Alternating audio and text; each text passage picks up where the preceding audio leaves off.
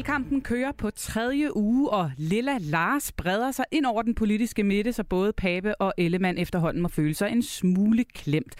Så er metaltrætheden så småt ved at sætte ind i blå blok, eller tror de stadig på det? Det finder vi øh, ud af i dagens udgave af Det Blå Hjørne, hvor vi øh, både skal diskutere den politiske pegeleg, men selvfølgelig også grave ud i de politiske forskelle mellem de blå partier. Og hvis du undrer dig over, at det ikke er Kasper Dals dybe røst, du hører her, så er det altså fordi, vi har givet ham lov til at holde en lille smule efterårsferie inden den store valgaften. Derfor sidder jeg bag roret i dag. Mit navn er Pernille Rudbæk, og øh, jeg vil rigtig gerne høre fra dig, der lytter med. SMS'en den er jo som altid åben på 1424, så bare smid dine spørgsmål eller kommentarer afsted. Velkommen indenfor i det blå hjørne på Radio 4.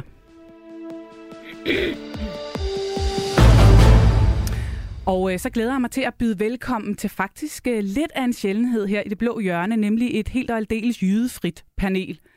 Ole Birk Olsen, folketingsmedlem og kandidat for Liberal Alliance. Velkommen til.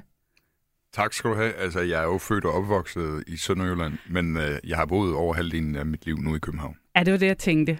Så øh, mest københavner eller mest jyde? I dag føler jeg mig mest som københavner. Godt, så jeg, jeg, jeg, jeg står ved min intro her. Øhm, din formand er i den her uge blevet kaldt kongen af TikTok. Jeg kan også øh, læse mig til, at han regner med, at I måske bliver det største parti blandt førstegangsvælgerne. Hvordan er det som en snart 50-årig mand at se sig selv ride med på en øh, politisk ungdomsbølge? Jamen, vi føler os jo alle sammen, som om vi stadigvæk var 22, gør vi ikke? Altså, øh, Ja, det ved jeg ikke. ja, sådan har jeg det. Altså, jeg, jeg, jeg føler, jeg er den samme, dog meget, meget klogere selvfølgelig, øh, som da jeg var 22. Så dig og vandopslag, I kan lidt af det samme. Jamen, vi er... Øh, ja, ja, super. Jeg, jeg, jeg er lige så god hos de unge. Nej, det er jeg ikke. Men jeg vil gerne være. Okay, Jakob Engel Schmidt, du er også med. Du er jo selvfølgelig folketingsmedlem for øh, Moderaterne med på en linje. Stadig mere lilla end blå, men altså stadig også meget velkommen her i det blå hjørne. Velkommen til.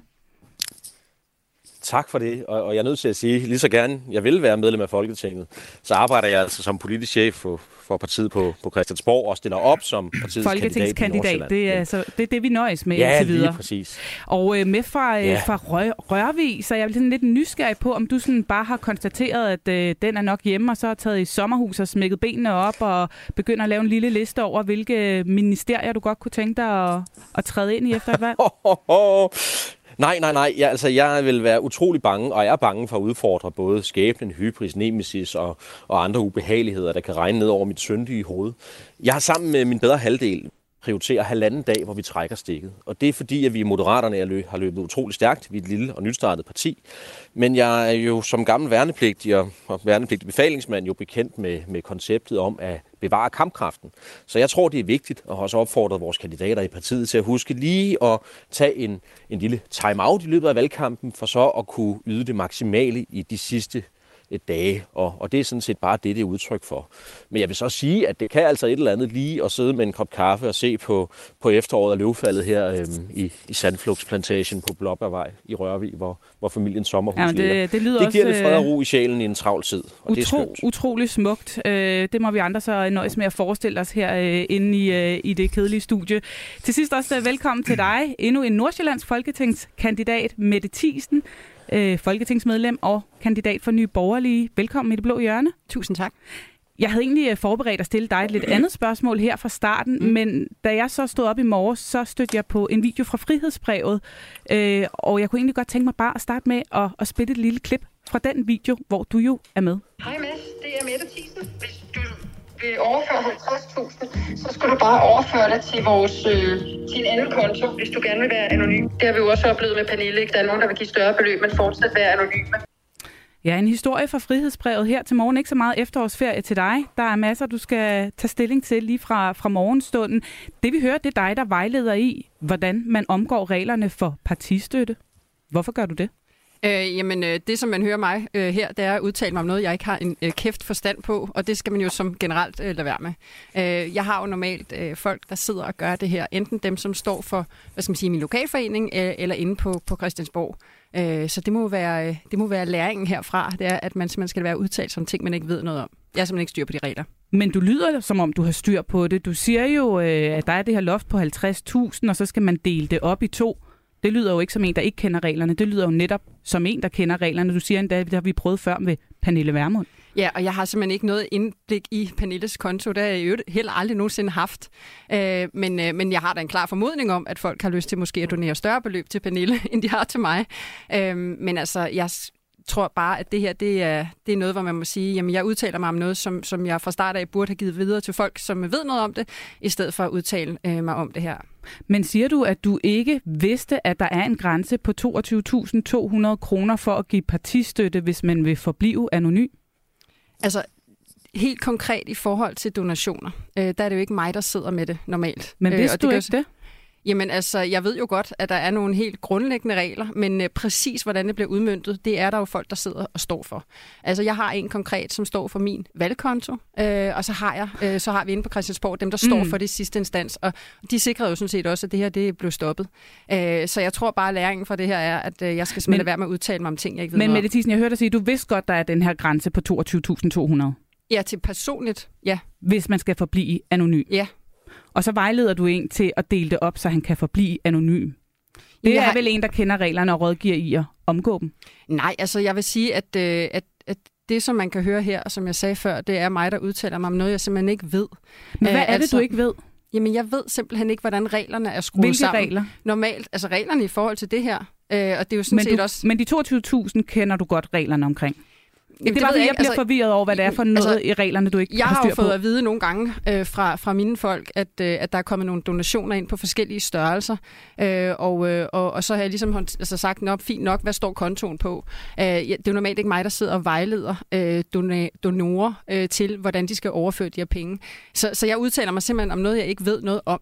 Øh, og det er sådan set også derfor, jeg siger, at det, der må være læring i det her, det er, at man simpelthen ikke øh, udtaler sig om noget, man ikke ved noget om. Og det blev som sagt også øh, heldigvis øh, stoppet øh, fordi at jeg jo også henviser til vores organisation, øh, som står for det her, øh, og det blev selvfølgelig stoppet.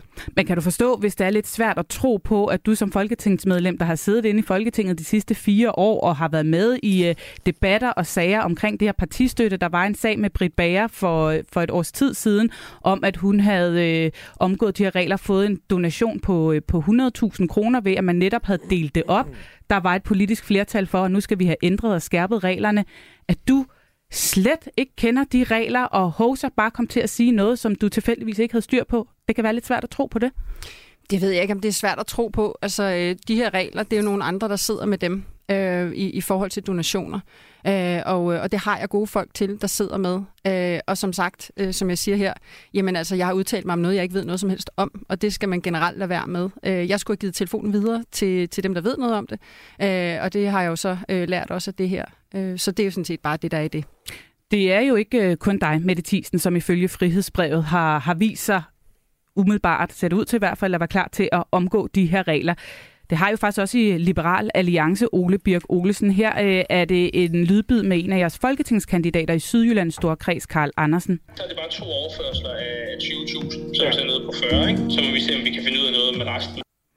Hvorfor øh, vejleder I i at donere, øh, eller vejleder I donorer i at omgå reglerne, Ole Birk Olesen? Det gør vi heller ikke. Altså, Mads Dinesen forsøgte også at, at gøre samme ting med vores organisationskonsulent, øh, som helt korrekt siger til ham, øh, det vil vi ikke være med til sådan noget, det kan du godt glemme alt om. Så ringer han så til en ude i baglandet også, Karl mm. Andersen. Mm. Og han hopper så i med begge ben og tror åbenbart, at man kan gøre det der. Øh, og det kan man formentlig ikke.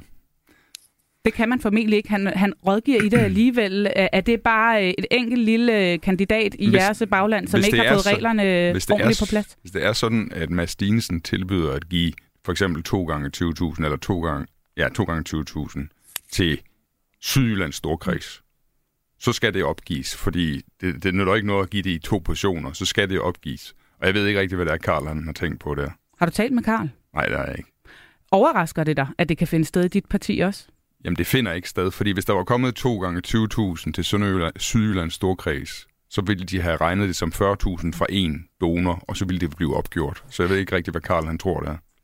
Men det er jo en af jeres folketingskandidater som øh, folketingsmedlem, som en af de øverste i jeres parti. Har du ikke et ansvar for, at det her det er kommunikeret klart og tydeligt ud til alle jeres kandidater, at reglerne selvfølgelig er, som de er? Ja, jeg ved ikke, om det lige præcis er mit ansvar, men der er der nogen i partiet, der har et ansvar for, at folk har... Hvem er de nogen? Ja, dem, dem der forestår kontakten øh, med folketingskandidaterne derude. Hvem er det? Ja, det er nogle organisationsfolk, nogle ansatte, som sørger for at kommunikere regler og opstillingsprocedurer og sådan noget ud. Og jeg tror da også, de har gjort det. Men der er åbenbart noget, der er gået tabt i kommunikationen i forhold til øh, det her eksempel. Men, men jeg glæder mig over, at da man da Mads Stinesen forsøger sig med Jakob Sundberg, som er vores organisationskonsulent, så får han et blankt nej.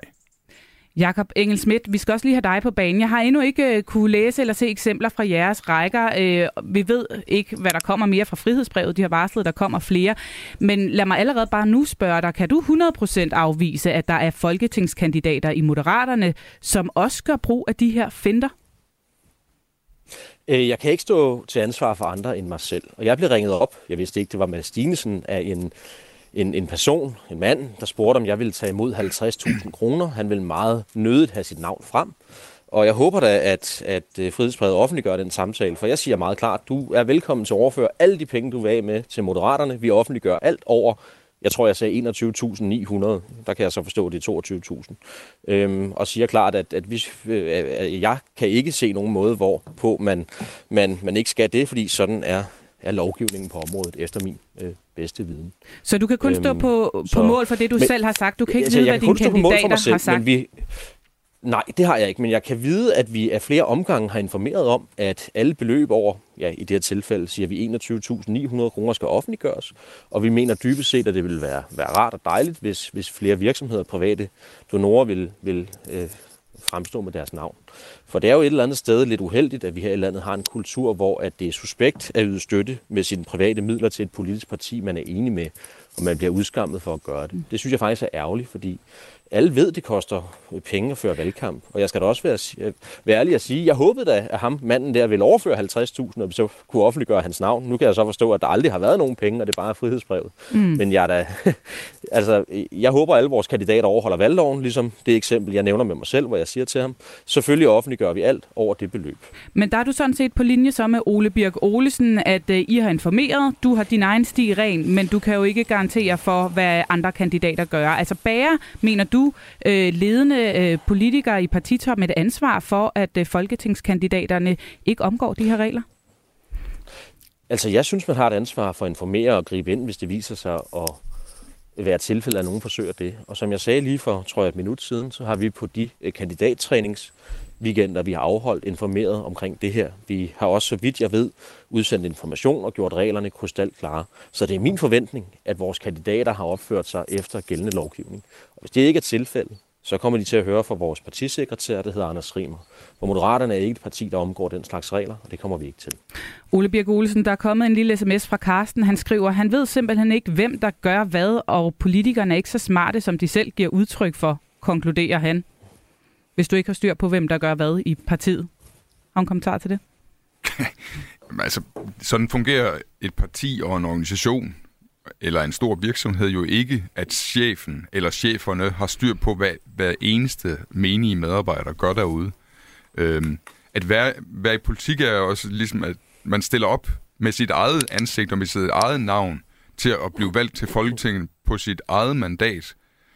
Og, og det gør man inden for et parti, der har nogle regler og nogle rammer, og hvis man ikke overholder de regler og rammer, så kan det have konsekvenser.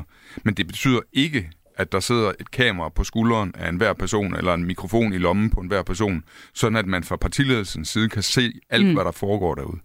Men det her, de, frihedsbrevet skriver, at de har lavet en stikprøve, de har ringet rundt til stort set alle folketingspartier, og de kan jo finde mange eksempler på, at de her regler bliver omgået. Det er ja. jo ikke en enkelt sag, øh, hister her. Det er jo stort set øh, i alle partier, hvis vi skal tro det, de skriver ja. i dag. Men de kan også, fordi, altså, de har også de situationer, som de så ikke har offentliggjort, hvor de ringer til en central mm. person, som for eksempel vores organisationskonsulent, som så siger, nej, det kommer ikke til at ske Men er det godt nok, når det så udbredt omfang åbenbart stadig finder sted i stort set alle partier? Nej. Hvad skal vi gøre? Det skal gøres bedre. Hvad skal vi gøre med det, Thyssen? Jamen altså, øh, nummer et, øh, vores, altså i, i vores, øh, hvad skal man sige, i det her tilfælde, jamen øh, da det så, de kontaktede dem, som sidder inde i hovedorganisationen, jamen der blev det jo sådan set også stoppet. Øh, så, øh, så, så hvad skal man sige, det fungerer jo sådan set. Øh, det blev stoppet øh, ret øjeblikkeligt, øh, det her, fordi at øh, vi, der fra centralhold sagde, at det her, det kan simpelthen ikke lade sig gøre. Øh, så, så, for, så min læring, øh, det er jo, at øh, jeg skal lade være at udtale mig om noget, som jeg ikke øh, ved noget om. Øh, og så skal jeg lade de folk, som ved noget om det, øh, udtale sig om det. Det er i hvert fald det, jeg øh, tager med mig. Øh, så, øh, så, så det synes jeg er ekstremt vigtigt. Vi går meget ind, altså vi går rigtig, rigtig meget ind for, for gennemsigtighed i, i Nye Borgerlige, øh, og, øh, og, og selvfølgelig øh, omgår vi heller ikke reglerne øh, for det her. Øh, men, øh, men altså, øh, det her, det, øh, det var øh, et, hvad skal man sige, et, et eksempel på, at øh, man skal lade være at tale om noget, man, øh, man ikke har sat sig ind i. Er det sidste gang, det har fundet sted i Nye Borgerlige? At, der bliver omgået, at de her regler bliver omgået, eller forsøgt omgået? Jamen, øh, reglerne er jo ikke blevet omgået. Men øh, forsøgt omgået? Det er sidste gang, jeg udtaler mig om noget, jeg ikke ved, ja. Ole Birk Olesen, er det sidste gang, vi hører sådan et eksempel fra Liberal Alliance? Det kan, det kan man desværre ikke sige, at det er. Fordi der kommer sikkert til at være nogen, der begår fejl igen.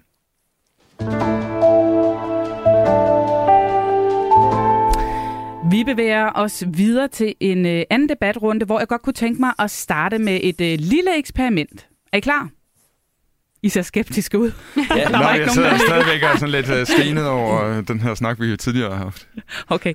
Øh, mens du lige lander den, så, så kunne jeg godt tænke mig, uh, I skal bare sige det første, der falder ind. Jeg siger 1, 2, 3.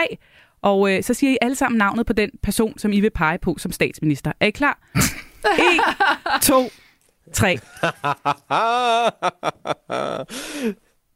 Der blev kun sagt, ha, ha, ha. Den statsministerkandidat kender jeg ikke lige. Det er Lars Lykke. Ja, det er Lars Lykke. Ja, okay. Jakob Engel Schmidt, lad mig lige starte med dig. Du øh, grinte højt her på linjen, men jeg har jo her til morgen øh, Nej, kunne læse det må du i... Øh, undskylde. Det var ikke for at grine Du må gerne grine højt, men nu vil jeg gerne stille dig et spørgsmål, fordi jeg har her til morgen kunne læse i Zetland, at øh, din formand Lars Lykke siger, at han er nået til den konklusion, at vi er nødt til at have Socialdemokratiet med i en regering. Kan jeg forstå det på andre måder, end at I egentlig peger på Mette Frederiksen? Ja, det kan du i hvert fald. Jeg ved ikke, om du har læst hele interviewet øh, og lyttet til den 30 minutter lange oplæsning, hele interviewet tager. Han det siger, har vores lytter helt sikkert ikke, så du må gerne oplyse os Nej. lidt mere om øh, jamen, nuancerne han, i det. Jamen, godt nok. Nå, nå, super, det, det er bare nuancerne. Han siger stille og roligt, at hvis man skal have en regering, der kan virke hen over midten, så er det nok vigtigt, at Socialdemokratiet er med. Han nævner også Venstre og Konservativ. Så I peger altså øh, hverken på Mette Frederiksen eller nogen andre endnu, så alt er, som det plejer? Ja, altså som, som Lars Løkke har sagt af flere omgange, peger vi jo på noget og ikke nogen. Og, den, og, og det noget er en, mm. en, en regering bredt sammensat, der kan virke hen over midten øh, med udgangspunkt i en række nødvendige reformer til at takle den sundhedskrise, den energi- og inflationskrise, øh, vi ser ind i. Men, men nu når I vælger at kalde Socialdemokratiet nødvendige, så kan man undre sig over, at I ikke også kalder Venstre og Konservative nødvendige. Jo, men de står så nævnt i den næste sætning. Så, så de er lige så nødvendige? Jeg så meget ved det. Er de lige så nødvendige? Ja, altså jeg har svært... Ja, det synes jeg, de er. Og, og det ved jeg, det synes Lars også. Altså jeg har svært ved at se en regering, der kan virke hen over midten, uden at de traditionelt regeringsbærende partier, der er villige til også at tage det svære ansvar, i det her tilfælde Venstre, Konservativ, Socialdemokratiet, er villige til at binde sig til et forpligtende samarbejde. Og det er jo sådan set det, Lars Lykke forsøger at udfolde i, i den her artikel, som jo også handler om, hvordan Moderaterne er skabt, og, og hvordan det politiske mødested begyndte, hvilke værdier mm. vi er rundet af hvilke mennesker, der deltager i samarbejdet, hvordan vi udvikler vores politik, og hvordan øh, vores valgkamp jo ikke er, er, er fundet af store midler, men foregår fra en autocamper og et par beskidende biler, der følger med rundt i landet. Og så fik vi også lige det med øh, Jakob Engelsmidt. Den her artikel, den kan man sige, den er jo sådan set bare det sidste eksempel på, at øh, presset og debatten om, hvem der peger på hvem, er taget rigtig meget til her i valgkampens tredje uge. Ikke mindst efter, at lige præcis Moderaterne jo stormer frem i uh, meningsmålingerne og, og æder stadig flere af de uh, afgørende midtermandater. Uh, vi har også set flere partier sende deres politikere i byen for at afkræve svar på, hvem Lars Løkke Rasmussen egentlig vil pege på. Mette Thiesen, jeg kunne godt ja, tænke mig at spørge, spørge dig, er det vigtigt at pege på nogen? Nej, altså jeg synes jo sådan set, at der er en god pointe i, at, øh, at øh, man har øh, den politik, man gerne vil have igennem for øje. Øh, det er jo sådan set også det, vi har gjort fra Nye Borgerlige øh, fra start af. Vi peger jo på en statsminister, som vil indfri vores tre ufravillige krav og få løst udlændingepolitikken fra bunden. Det er med så, på, men er det vigtigt, at man peger på en person, at man, hvis man er Lars Løkke Rasmussen, melder klart ud, hvem man vil pege på? Øhm, nej, det, det kan jeg ikke se. Altså, det kan jeg sådan set ikke se. Var egentlig det, jeg prøvede at sige. At ja. Det er jo sådan set det samme, øh, som vi andre siger, at øh, jamen, nu må vi jo se. Øh, men, øh, men selvfølgelig også anerkende, at øh, altså, vi står også og siger, at vi er et borgerligt parti, øh, så vi kommer selvfølgelig til at støtte en borgerlig statsminister. Øh, men om det vedkommende hedder Søren eller Jakob, øh, jamen det må vi jo så se, øh, hvem der vil indfri de tre ufravillige krav. Så jeg synes, det er fuldstændig legitimt at tale om politikken, der skal gennemføres. Mm. Øh, der, hvor jeg tror, at problematikken opstår, det er jo, at, øh, at Lars Løkke Rasmussen øh, er lidt, øh, hvad skal man sige, øh, flytter, øh, hvad skal man sige, lidt for meget med, med Socialdemokratiet, Radikale Venstre efter vores mening. Øh, og vi kunne rigtig godt tænke os generelt set, at, øh, at vi fik en borgerlig regering efter det her valg. Så hvis det ikke er vigtigt at pege på en person, er det så vigtigt at pege på en blok? Altså, vi synes jo i Nye Borgerlige, vi er jo også et borgerligt parti, det har vi jo sådan set ikke lagt skjul på, at, øh, at øh, det er vigtigt, at der bliver ført en borgerlig politik. Det mener vi vil være det bedste for Danmark. Ellers så ser man jo bare den her sådan lidt sovsen rundt ind omkring midten, øh, som vi desværre har set i alt for mange år. Øh, og nu øh, har vi jo så helt konkret en, mm. øh, en, øh, en rød regering, som jo øh, både har gjort det dyrere at være dansker, øh, men også generelt har gjort det øh, rigtig, rigtig øh, skidt øh, i Danmark. Så, så vi vil gerne have en borgerlig regering øh, med en borgerlig statsminister, og det har vi jo sådan set sagt fra start af. Og det er vi helt med på. Og Ole Birke Olsen, jeg kunne også godt tænke mig lige at høre dig. Al den her snak om pegelejen, øh, hvem peger på hvem, er det vigtigt, synes du, hvem man peger på? Det er vigtigt, hvis de vælgere, man tiltrækker, synes, det er vigtigt. Jeg tror, vores vælgere synes, det er vigtigt at vi siger, vi peger enten på... Men I har jo heller ikke lagt jer fast på, hvem I peger på. Jeg tror, vores vælgere synes, det er vigtigt, at øh, vi siger, at vi vil enten have øh, Søren Pape eller Jakob Ellemann. Ja, hvis vi havde sagt for en måned siden, det skal være Søren Pape, dengang han stod til 15-16 procent og var større end Venstre, skulle vi så måske skifte budskab nu her, hvor han står til måske det halve, øh, og, øh, og, og, og ingen ved, om han måske øh, i virkeligheden går efter at blive statsminister. Altså vi siger, det finder vi ud af blandt de blå partier, det tror jeg, vores vælgere synes er vigtigt. Der hvor problemet i forhold til moderaterne er, det er, at de hævder, at det er ligegyldigt for deres vælgere, om de peger på Mette Frederiksen, eller på Lars Løkke selv, eller på Jacob Ellemann. Men jeg tror, at rigtig mange af moderaternes vælgere ikke bryder sig om, hvis deres stemme går til, at Mette Frederiksen kan fortsætte som statsminister der har man et problem. Når vælgerne synes, det er problematisk, hvis deres stemme bliver brugt til, at, at Mette Frederiksen kan fortsætte som statsminister, og så de ikke vil give klar besked om, om hvorvidt de har tænkt sig at gøre det. Men Ole Birk Olsen, det ser ud til, at vælgerne synes, det er altid, at de ikke peger på nogen. De øh, strømmer jo til Moderaterne. Der ja. har været en måling her på det sidste, der giver dem 9,1 procent. Så måske er det netop fordi, at der er et parti, der ikke vil lægge sig fast, at øh, vælgerne kommer til dem. De synes ja. ikke, det er et problem. Jeg er helt sikker på, fordi det er det, jeg møder og har mødt hele valgperioden, at når man møder blå vælgere, uanset hvilket blåt parti de kommer fra, så det, der forener dem alle sammen, det er, at de synes, at den måde, Mette Frederiksen har drevet landet på, har været for dårlig og, og grænseoverskridende. Og øh, Lars Løkke og Moderaterne tiltrækker nu, kan vi se af målingerne, en række blå vælgere. Og jeg tror, at de blå vælgere bilder sig ind, fordi Lars Løkke har været blå engang, at enten så peger han på Jacob Ellemann, eller også så tager han selv statsminister øh, stafetten. Og at de ikke er, gør sig klart, at når de stemmer på Lars Løkke og Moderaterne, så kan det ende med, at han lader Mette Frederiksen fortsætte som statsminister i fire år mere med Moderaternes støtte. Men er det her ikke noget, som øh, I politikere, en fortælling, som I politikere i Blå Blok er med til at skabe? Og grund til at spørge om det, det er, at det minder mig om noget, som vi hørte her i det blå hjørne for en uge siden, hvor vi havde øh, Søren Gade fra Venstre inden. Han sagde sådan her. Altså, jeg har bare svært ved at forestille mig, at Lars Lykke ikke skulle pege på en blå statsminister. Det vil dog være totalt underligt at have været i et parti i mere end 40 år, have haft stort set alle poster, man kan få i Venstre. Mm.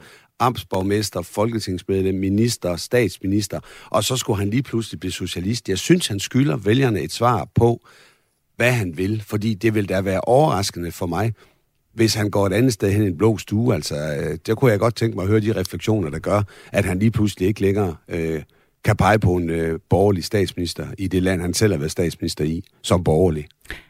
Så det her med, at øh, I begynder at lægge lidt pres på Lars Lykke i forhold til at sige, at en stemme på ham, det kunne måske være en stemme på Mette Frederiksen, så længe han ikke melder ud. At det, at det skulle være et problem for vælgerne, ikke et problem, som I som øh, de blå politikere er med til at skabe mere, end det er noget, som vælgerne egentlig har et problem med? Det er bare min fornemmelse af, hvordan de blå vælgere som jeg møder på gaderne, de har det med, at Mette Frederiksen fortsætter som statsminister. Og så kan jeg se ud af målingerne, at det er blå vælgere, der i høj grad strømmer over til Lars Løkke Rasmussen. Jeg tror, både de og Lars Løkke Rasmussen gør sig en eller anden forestilling om, at han vil blive statsminister. Men hvis Mette Frederiksen ikke vil gøre ham til statsminister, og hvis de blå partier også siger, nej, du kan ikke komme her med 7-8 procent af stemmerne og blive statsminister. Hvad vil han så gøre? Vil han så gøre Mette Frederiksen til statsminister, eller vil han gøre Jakob Ellemann til statsminister, som måske er favoritten for øjeblikket? Det er, det er jo det, der er det store spørgsmål. Og det kunne du godt tænke dig et svar på. Ja, men det synes jeg, at, at, at også Moderaternes vælgere har krav på svar på, at hvis resten af Folketinget ikke vil gøre Moderaternes 7-8 procent til statsministerparti, hvem vil Moderaterne så gøre til statsminister? Men jeg kunne bare godt tænke mig lige igen at holde fast i det her med, hvem der egentlig har problemet med, at han ikke melder ud. Lars Madsen, han skriver, Lykke er smart. Lykke politik lige med han stemmer på. Lykke har 10 pro- dem, jeg er ikke lige helt sikker på den første sætning her, men så skriver han, Lykke har 10 procent, så må folk jo være tilfredse med det, Thiesen.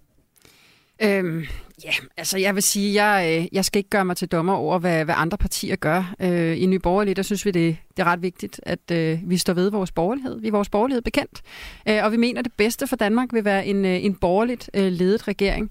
Øhm, men jeg er sådan set enig i det, Ole siger, øh, og også det, som, øh, som Lars Løkke Rasmussen øh, siger i dag, det her med, at øh, han, lad os bare kalde det flytter, ret gevaldigt med Socialdemokratiet. Det synes jeg, er, øh, øh det synes jeg faktisk er rigtig, rigtig nu siger jeg det pænt ærgerligt, øh, men også Og det er jo klart, skam- du synes det. Øh, jamen, jeg synes også, det er ærgerligt, fordi at vi har haft en regering øh, de sidste tre år, øh, hvis magtfuldkommenhed og hvis øh, øh, måde at lede landet på har været fuldstændig forrygt. Øh, Men så, en ting er, du synes, jeg det er ærgerligt. Synes du også, han skylder vælgerne at melde klart ud, eller er det okay i virkeligheden at holde det lidt tilbage? Altså, jeg tror, det, man skal vide øh, og, øh, og, og have for øje, det er, at... Øh, og det er sådan set også den følelse, jeg sidder med, det er, at Lars Løkke Rasmussen gør det, der er bedst for Lars Løkke Rasmussen, ikke nødvendigvis det, der er bedst for Danmark. Øh, men det kunne da være fint, Hold hvis han, op. ligesom, øh, hvis han ligesom, skal man sige, var deklareret, øh, i hvert fald, øh, at, øh, at, at om han selv stillede op som statsminister eller nogen andre. Øh, men, men det her med at drøfte politikken i kontekst øh, af det, øh, jamen det synes jeg sådan set også er vigtigt. Men vi står bare fast på, at selvfølgelig skal det være en borgerlig ledet regering. Jakob Engel Schmidt, øh, skylder I de moderate vælgere noget som helst, mener du? Altså, jeg synes, vi skylder de moderate vælgere at være klare i, i vores politiske mærkesager, komme med konkrete løsninger på de udfordringer, vi opfatter som de vigtigste. Vi har et princip om at tale om os selv, i stedet for at tale om andre. Og øh, hvis man har lyttet med øh, her de sidste 10 minutter, så har man en god idé om, hvad forskellen er på den måde, vi fører politik på, og hvordan andre partier fører politik på. Jeg hørte dig lige sige, hold da op, da Mette Thiesen øh, talte. Hvad, hvad var det, du, der fik dig til at, at sige det? Nå, men jeg, jeg synes jo bare, at det bedste, der kan ske i en politisk debat, er, at man taler om forskel på det, man mener, og finder hinanden i løsninger, hvor alle kan se, at man får noget med i et kompromis. Det her med at begynde at i talsæt, hvilke motiver personer har for egen vinding og andet, altså det, det, det tror jeg sådan set, vælgerne er træt af. Men jeg kan jo så også konstatere, at der er nogle socialdemokrater, der mener, at vi er utroværdige. Der er nogle blå politikere, der mener, at vi bedriver et kynisk magtspil. Og det er jo op til dem, hvordan de vil betone og bruge deres tid i medierne. Vi bruger vores tid på, som nogen måske kan huske fra i fredags, at fremlægge en akutplan for sundhedsvæsenet. Den kommende uge kommer vi med flere konkrete politiske udspil, vi mener kan være med til at takle de store udfordringer, der er øh, på en række øh, kritiske områder, som betyder en hel masse for helt almindelige menneskers hverdag. Det er den måde, vi gerne vil føre politik på. Hvis det er nok til, at nogen vil overveje at stemme på os, så er jeg meget taknemmelig. Men jeg synes ikke, vi skylder vores vælgere mere end at kommunikere fuldstændig klart og rent politisk, og gøre dem klart, hvad de får i politisk indhold for at stemme på os. Det synes jeg er det smukke ved demokratiet og den mm. måde, vi fører valgkamp på. Men nu kan man jo sige, Og andre er jo meget velkomne til, til at være uenige, men vi kommer jo ikke mm. til at blive klogere på, på substansforskellene i forhold til Nye Borgerlige, Liberale Alliance og Moderaterne ved den her debat, andet end at mine to meddebattører har meget klare holdninger til, hvad vi skal øh, kontra, hvad, hvad de skal. Man kan jo sige, at de, stå, øh, de borgerlige støttepartier, også de to, der sidder her i studiet, de, kan, de har jo heller ikke valgt, om det skal være Pape eller Ellemann endnu. De er til gengæld bare meget åbne omkring, at øh, de vil gerne øh, pege på den kandidat, der kan give dem mest politisk. Hvad handler det, sådan om? Hvor, Ja, hvad, ja, hvad handler det her om for jer? Altså, er det øh, egentlig ikke også bare en forhandlingstaktik forud for, øh, for alle de forhandlinger, der måtte vente på den anden side? Vi har formuleret 11 klare reformforslag på vores hjemmeside, øh, som tager udgangspunkt i vores partiprogram. Flere end 25.000 danskere har været med til at bidrage med gode idéer og forslag. Vi har valgt de bedste ud fra det politiske udgangspunkt, vi ligger i. Når valget er overstået, så vil vi se, hvor vi kan få mest politisk indflydelse. Hvor kan vi gennemføre de fleste mm. af de her 11 reformforslag, som vi hver især mener kan være med til at løse nogle af tidens Må jeg ikke lige stille et hurtigt spørgsmål? Jeg synes, det er, den mest er, synes, det er den mest ærlige måde at føre politik på overhovedet. Jakob Engelsmidt, Ole Birk Olsen, han har også lige et spørgsmål til dig. Jakob, når du møder, Hej, Ole. når du møder moderaternes vælgere, øh, dem der har stemt blå tidligere, siger de så, I må gerne gøre Mette Frederiksen til statsminister, bare øh, I får et eller andet ud af det der. Vi, vi vil gerne have, vi har ikke noget imod, at I gør Mette Frederiksen til statsminister igen. Altså, øhm, hvordan er det der? Der er 3,9 øh, millioner vælgere i Danmark cirka, ikke? Moderaterne, Hvis vi nu siger, at vi får Moderaternes vælgere. Når og du hvis, siger, og hvis vi siger, at man får 8 procent af dem, ikke, så, så, så, så, så er det jo sådan et, et par hundredtusind mennesker, jeg skal redegøre for, hvad de siger her. Det synes jeg er svært. Nogle har meget stærke holdninger til Mette Frederiksen. Andre har meget stærke holdninger til den måde, øh, Søren Pape og Jacob Ellemann har forvaltet deres kandidatur på, og det er meget forskelligt, Ole.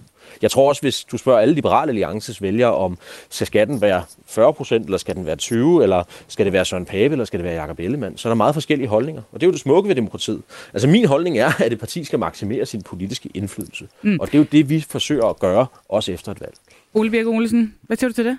Jamen jeg siger, at den måde, som personen Mette Frederiksen har ledet landet på, som er en helt ny måde at lede landet på, også i forhold til tidligere socialdemokratiske statsministre, den måde, hun som person har ledet landet på, har været grænseoverskridende og været øh, langt ude i forhold til alle mulige principper, som vi har for magtens udøvelse i Danmark. Og derfor, med de holdninger, jeg har, vil jeg aldrig kunne lade den person fortsætte den måde at lede landet på. Men det kan du altså godt, Jacob Engelsmith. Altså, Lars Løkke siger jo intet om Mette Frederiksen. Han siger en socialdemokrat. Og vi meldte ud for to år siden, at ligegyldigt hvem vi øh, ønsker at pege på som statsminister, hvem der får vores opbakning, så kommer vedkommende til at gennemføre en uvildig advokatvurdering af Mink-sagen. Vi har været ude at sige nogenlunde det samme i forhold til sagen omkring Lars Finsen. Øhm, jeg tænker, at det sender et, et, et, et signal om, at vi ikke accepterer hvad som helst. Og Altså- man kommer til at være statsminister på en helt anden måde Tror med vores I, at- opbakning, tror I, end, at end, I end kan- det, der er foregået hidtil. Tror I, at I kan gøre Nikolaj Vammen til statsminister i stedet? Jamen, det har jeg ingen holdning til. Men det høre, det er jo det, du Jeg siger. Det behøver ikke nødvendigvis jeg være vil tale om alt. Jeg vil tale om alt i forhold til vores politik, og det er jo det, jeg tager udgangspunkt i. Altså, hvem Socialdemokratiet stiller som statsministerkandidat, det er op til dem selv. Øhm, men, men, men sagen er, at jeg tror, at, at, at vi får nogle regeringsforhandlinger, der bliver utrolig spændende. Øhm, og jeg tror, der vil, vil, vil, vil vise sig nogle nye kombinationsmuligheder, vi ikke har oplevet tidligere. Og jeg håber, at, at Venstre Konservative og Socialdemokratiet vil være villige til at overveje en regering over midten. Det er jo det, jeg håber på, og det synes jeg er rimelig klar besked. Men Thyssen, du sidder sådan lidt her på sidelinjen og hører de to herrer øh, debattere. Hvad, hvad gør du der tanker om øh, det, du hører? Jeg sidder og tænker, at øh, om, om Jakob Engel Schmidt kan nævne en tidligere regering, som er bestået af altså en over midten, som har været en succes. Øhm, fordi jeg kan kun huske en, og den faldt ret hurtigt. Altså, jeg kan ikke huske den, fordi jeg var ikke født på det tidspunkt. Nej, det var jeg heller Men ikke. jeg kan også læse, nej, nej, altså, jeg kan også læse i weekendavisen, at Martin Krasnik mener, at, at, at det kun vil være med til at, at, at, at, at skabe fløjpartier, der har endnu større indflydelse, måske ligesom i Sverige, hvor man jo har svigtet en ordentlig udlænding og integrationspolitik i mange år. Altså min holdning er, at bare fordi noget er uprøvet, og ikke har været prøvet i Men en form før, så det er jo ikke nødvendigvis, fordi det ikke virker. Altså politisk Altså, det er prøvet for 40 år siden i en meget kort periode mellem to partier. Vi har et fuldstændig andet politisk landskab. Hvis man skulle sige, alt det, vi har prøvet før i tiden, øh, virker ikke i fremtiden i en anden form, med en anden innovation, med et andet produkt, jamen så er al udvikling der stoppet fremadrettet. Men Jakob. Engel Schmidt, øh, Mette Thiesen har måske en pointe i, at det er svært at finde de gode eksempler på, at det her kan lykkes, også hvis vi kigger til udlandet for eksempel. Altså, kan du nævne et godt eksempel på, at det lykkes med en bred regering over midten på noget tid, på noget sted? Åh, altså, øh, altså i, faglig profession, der er jeg, øh, hvad hedder det, økonom. Jeg er ikke øh, politolog. Jeg er ikke ekspert i regeringssystemerne i alle andre europæiske Men du er vel lande. politiker, trods alt? skyldig. Ja, altså nu, nu bliver det måske om lidt. Lad os se, øh, hvis vælgerne vil det. Altså, jeg synes med rette, man kan, man kan sige, at vi står foran en enorm velfærdsudfordring. Vi er så heldige, at der er flere mennesker, der lever længere. Vi mangler arbejdskraft, og vi siger nej til omsætning af danske virksomheder for 9 milliarder kroner hver eneste måned. Der er masser af andre udfordringer. Mennesker, der arbejder hårdt og ikke kan betale deres elregninger. Og det Et er vi med på, alt det skal vi også øh, hvor- debattere ja, ja, her i jo, jo, programmet på et men, men det er jo tidspunkt. bare det, det handler om. I den situation skulle man så lave en regering hen over midten og tage ansvar for med et flertal at løse nogle af de problemer, sådan så vi ikke oplever det, der sker hver eneste gang. Når Socialdemokraterne taber magten, sætter de sig på hænderne, og øh, de bedste eksempler er helhedsplanen fra 15 og 16. Og dem skal vi slet ikke dykke ned i øh, nu, Jacob. Jeg vil sige, jeg vil langt hellere have, at Socialdemokraterne og Mette Frederiksen sætter sig på hænderne, end det modsatte. Og, jeg vil øh, hellere have, at vi i fællesskab i demokratiet har ansvar for at løse de store problemer, end at vi kollektivt siger, at det hele er meget bedre, hvis det er blå end det er rødt. Der er jo en grund til, at vi har en lille lilla partifarve, der står i midten mellem de to blokke. Vi lukker debatten der. Øh, det er helt sikkert ikke øh, sidste gang i løbet af valgkampen, vi har diskuteret pejleg, men vi bevæger os videre i dagens program.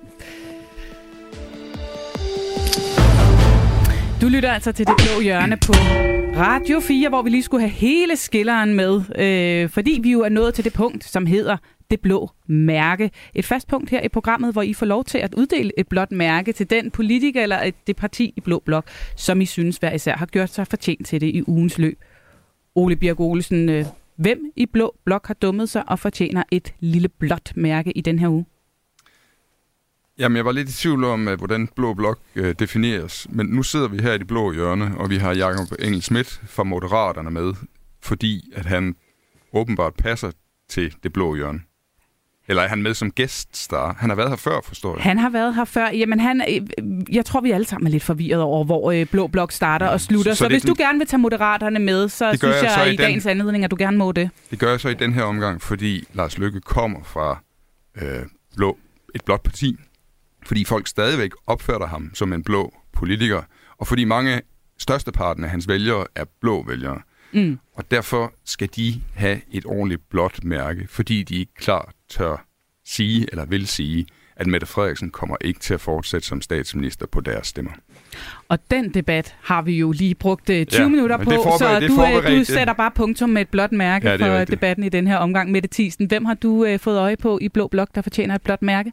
Jamen, øh, det var hende, der stirrede på mig i spejlet i morges. Øh, det er simpelthen, fordi jeg har udtalt mig om noget, som jeg ikke har en kæft forstand på. Så jeg synes faktisk, jeg fortjener blot mærke. Altså det her, som vi startede øh, udsendelsen med i forhold ja. til... Øh, jeg var faktisk lidt i tvivl om, du også ville pege på dig selv, fordi du har været lidt i vælten øh, den her uge, også om nogle øh, udtalelser i forhold til ældreplejen, om hvorvidt man må sige nej til øh, homoseksuelle og jødiske sosuhjælpere. Var, var det også lige inde i overvejelserne? Uh, altså, jeg synes, uh, den her med partistøtte, uh, den står. Det andet, det er, der er sagt, hvad der skal siges i, i den sag. Uh, men, uh, men det her med, at, uh, at jeg har udtalt mig om noget, som, uh, som jeg simpelthen ikke har, har forstand på, det, uh, det synes jeg fortjener et blot mærke. Et blot mærke til dig selv, Mette Thiesen. Uh, Jakob Engel Schmidt, er du også uh, typen, der uddeler blå mærker til dig selv? Øh, ja, det gør jeg gerne, hvis jeg begår fejl. Jeg har begået mange fejl i min tilværelse. Men jeg, jeg har faktisk ikke noget bud på aktuelle politikere eller partier, der skal have et blåt mærke. Det, det vil jeg lade være op til Men det er jo adgangsbilletten til det her program, Jakob Engel Schmidt. Har du, øh, kan, du oh, slet ikke få øje, ikke. kan du slet ikke få øje på nogen? Øh, nej, altså man kan måske diskutere, om det er heldigt at holde pressemøder i direkte sollys, men det er jo sådan lidt mere planlægningsorienteret. Hvad sagde, undskyld, hvad sagde du der? Jeg sagde, at øh, der var sådan en sjov pressemøde, som, som blev til en meme efterfølgende på sociale medier af Pape og Ellemann, der står spejder. Jeg tror, at ikke Fortrup sagde, at de står spejder efter statsministerposten. Det synes jeg er sjovt. Men om det ikke kvalificerer efter, øh, altså til, til et blot mærke, jeg, jeg kender simpelthen ikke reglerne for programmet godt nok. Ah, du har da været med et par gange, skulle jeg mene efterhånden, Jakob Engel Schmidt. Men altså, som jeg hørte, et, øh, måske et blot mærke til de to øh, ledere af Blå Blok. Nej, nej, nej, øh, altså til deres hvad hedder det, forberedelseshold i forhold til pressemødet. Okay. Der, der kan man måske godt lære lidt, lidt, lidt konkret planlægning.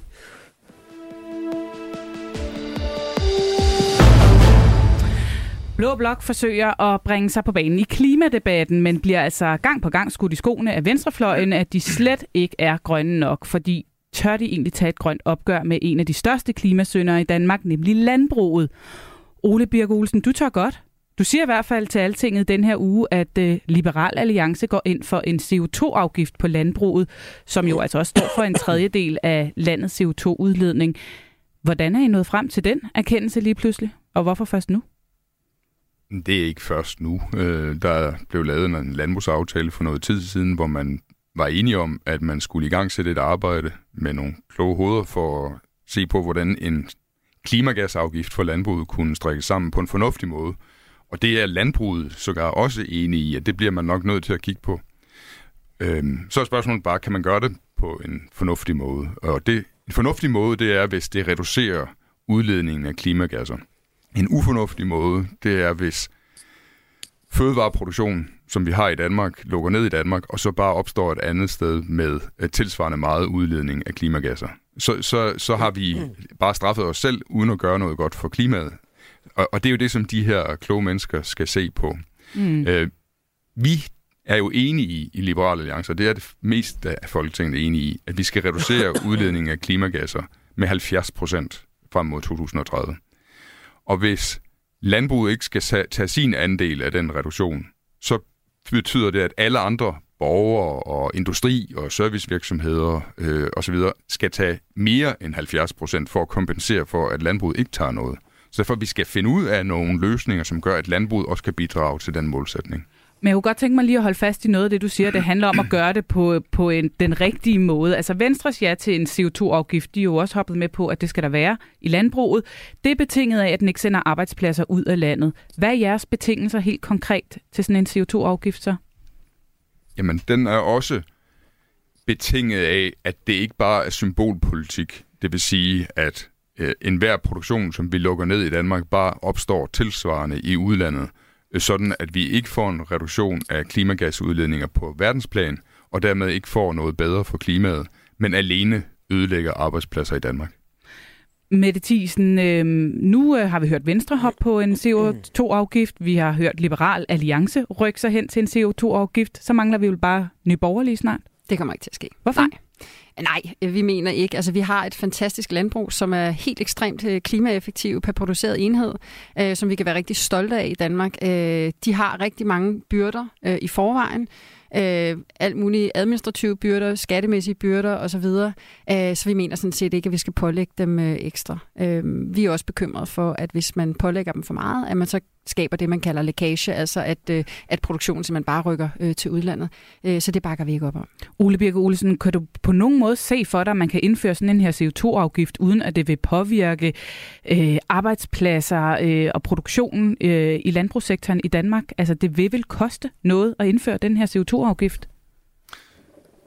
Ja, det kan jeg godt øh, forestille mig. Man kan have, sådan nogle, man kan have et, et bundfradrag for, hvornår, altså hvor meget udledning må landbruget have, før man begynder at betale afgift, så det kun er afgiften over det niveau, man skal betale, øh, øh, udledningen over det niveau, man skal betale afgift af.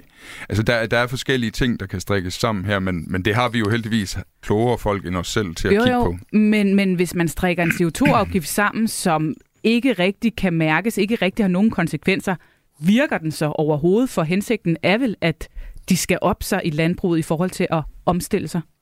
Man kan også forestille sig for eksempel, at man lægger afgiften ude i køledisken, sådan at den påvirker forbruget ensartet, uanset om kødet kommer fra Argentina eller det kommer fra Danmark.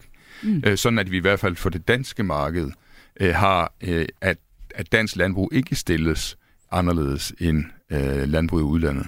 Og hvis det så kombineres med, at der kommer ting i udlandet tilsvarende. Altså hvis vi for eksempel i EU aftaler nogle ting, og som Danmark så følger i øh, efter, så kan man heller ikke bare flytte produktionen til Polen. Øhm, men det kan godt være, at danskerne, hvis oksekødet bliver dyrere, men kyllingekødet ikke bliver særlig meget dyrere, begynder at spise mere kylling og mindre okse. Øh, altså sådan nogle ting kan man godt forestille sig.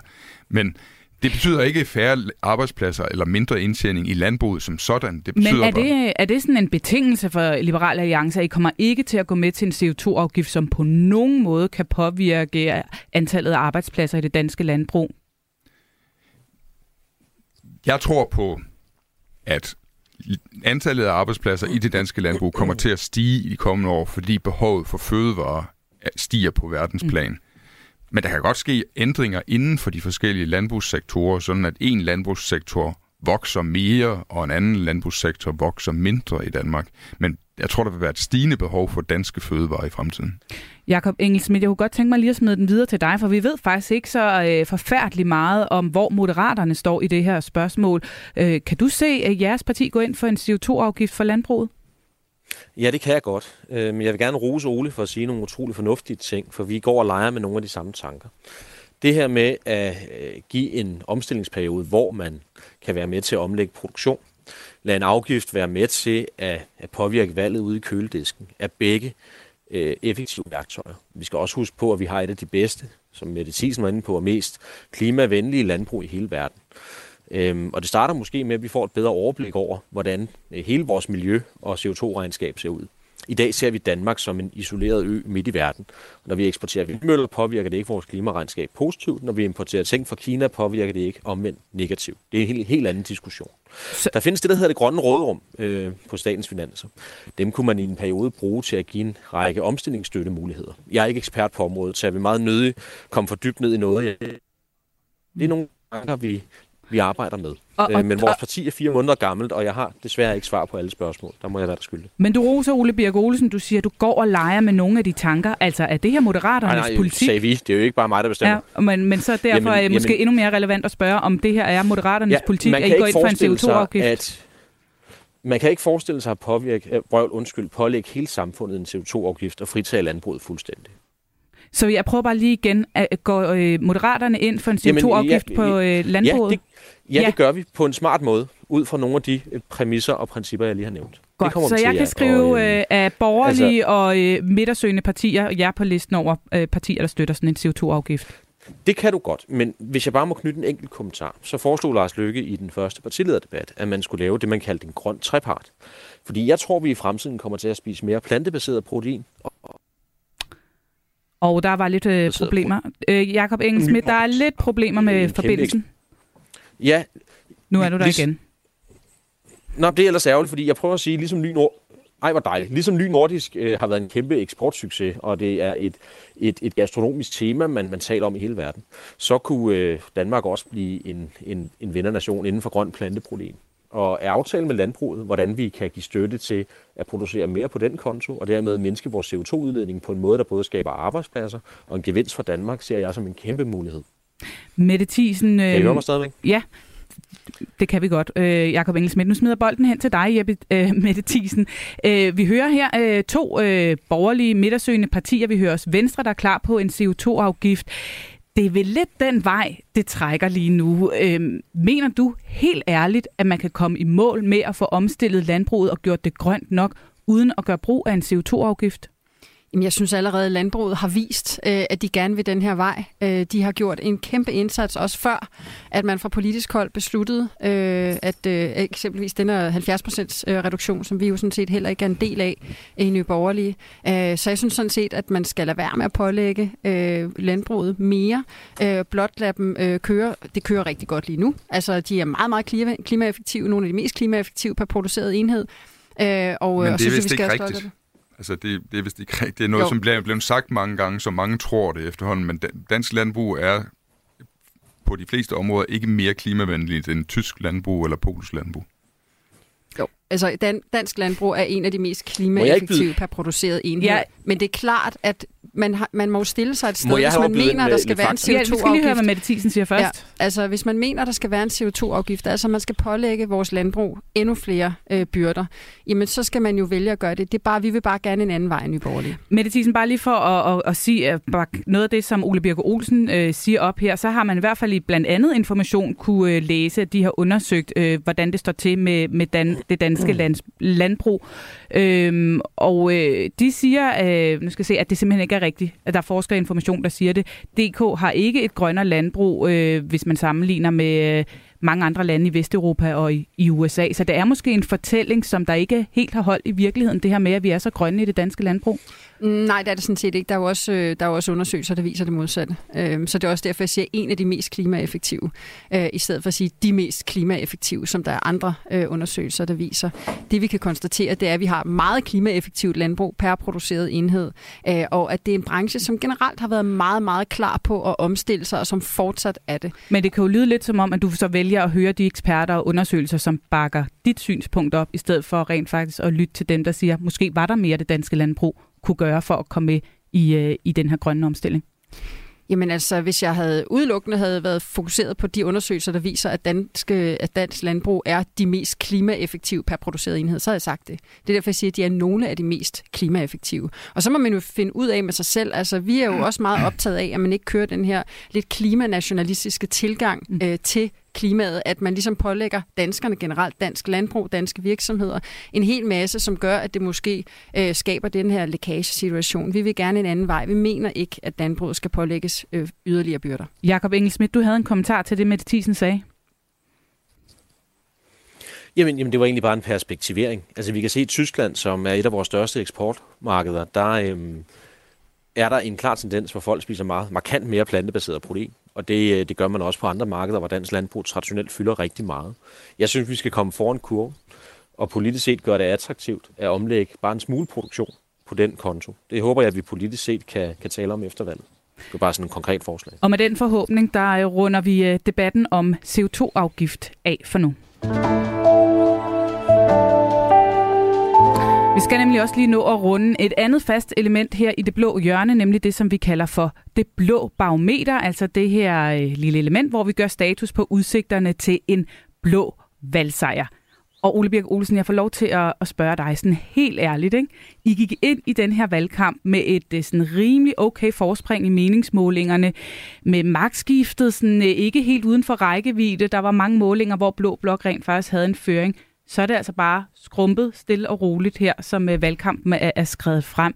Øhm, og der er også snak om, om de her to blå statsministerkandidater sådan rigtig formår at sætte sig igennem i debatterne. Hvordan er det egentlig at, at se den her udvikling i løbet af valgkampen? Jamen, jeg synes ikke, den er helt så markant, som du siger, fordi det, vi gik ind i valgkampen med, det var, at der ikke var rødt flertal. Og det er der stadigvæk ikke rødt, rødt flertal i de fleste målinger. Så er det rigtigt, at det, som er det ikke, den ikke røde del af Folketinget, som består af de blå partier, og så moderaterne, som ikke ved, hvad de vil være, at, at, at, at, at der er der sket, altså moderaterne blev større, og de blå partier blev mindre, fordi moderaterne har taget nogle af de blå stemmer, som tror, at de kan få en anden statsminister end Mette Frederiksen ved at stemme på moderaterne. Og det, og det er selvfølgelig øh, en udfordring. Men hvis bare øh, Moderaterne og Lykke ligesom besinder sig på, at vores vælgere vil altså ikke have Mette Frederiksen til at fortsætte som statsminister, så, så tror jeg da, at det vil lykkes for os, det her. Så tror jeg da, at han vil komme over til Blå Blok på et tidspunkt og sige, jamen altså, ej, Mette kan ikke fortsætte, men vi kan jo vælge en blandt os. Du tror, du håber. Mette Thiesen, øh, hvordan går du og har det? Er du lige så, øh, har du lige så stor kampgejst, som da vi trådte ind i den her valgkamp, eller begynder det at se lidt svært ud? Nej, jeg tror da, det er vigtigt, at man fastholder den kampgejst øh, og kæmper videre for en, en borgerlig regering, og det gør vi da også i Nye Borgerlige, fordi det er den rigtige tror vej for Danmark. Tror du på det stadig? Ja, det tror jeg på. Det skal man. Det skal man. Det lyder ja. lidt som sådan en... Øh, når man ikke rigtig tror på det, så siger man, det skal man.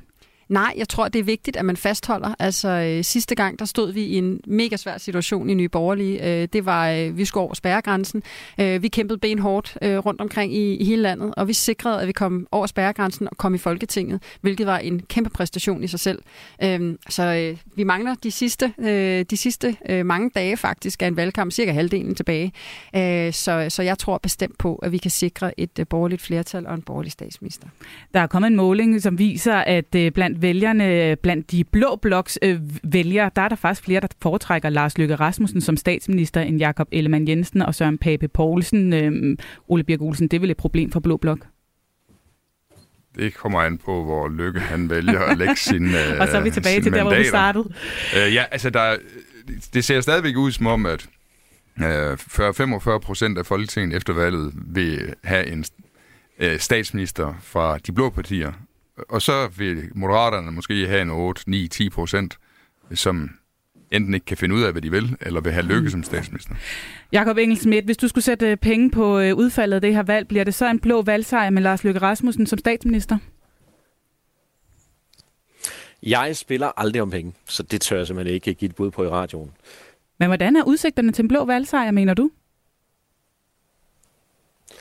Og jeg tror, det bliver tættere, end man kan se i de aktuelle målinger. Øh, og det er sjovt, du spørger, fordi øh, jeg sad her i morges og kiggede gamle meningsmålinger fra de foregående valg. Og der er sådan en tendens til, at det hele øh, spænder lidt sammen og skærper til, snapper til, øhm, når vi kommer tættere på valgdagen. Men øh, i alle de målinger, vi har set, eller mange af de målinger, vi har set de seneste par dage, og, og hvis man er interesseret i sådan noget, kan man gå ind på politologi.dk, som og tak for tippet. Ja. Der er andelen af tvivlere al, altså endnu større end ved jordskredsvalget der i 70'erne. Så meget kan nå ændre sig nu. Rigtig meget kan nå ændre sig nu. Så der Men er ikke du noget, kan vel egentlig også være lidt ligeglad med den der blå valgsejr. Er det ikke rigtigt?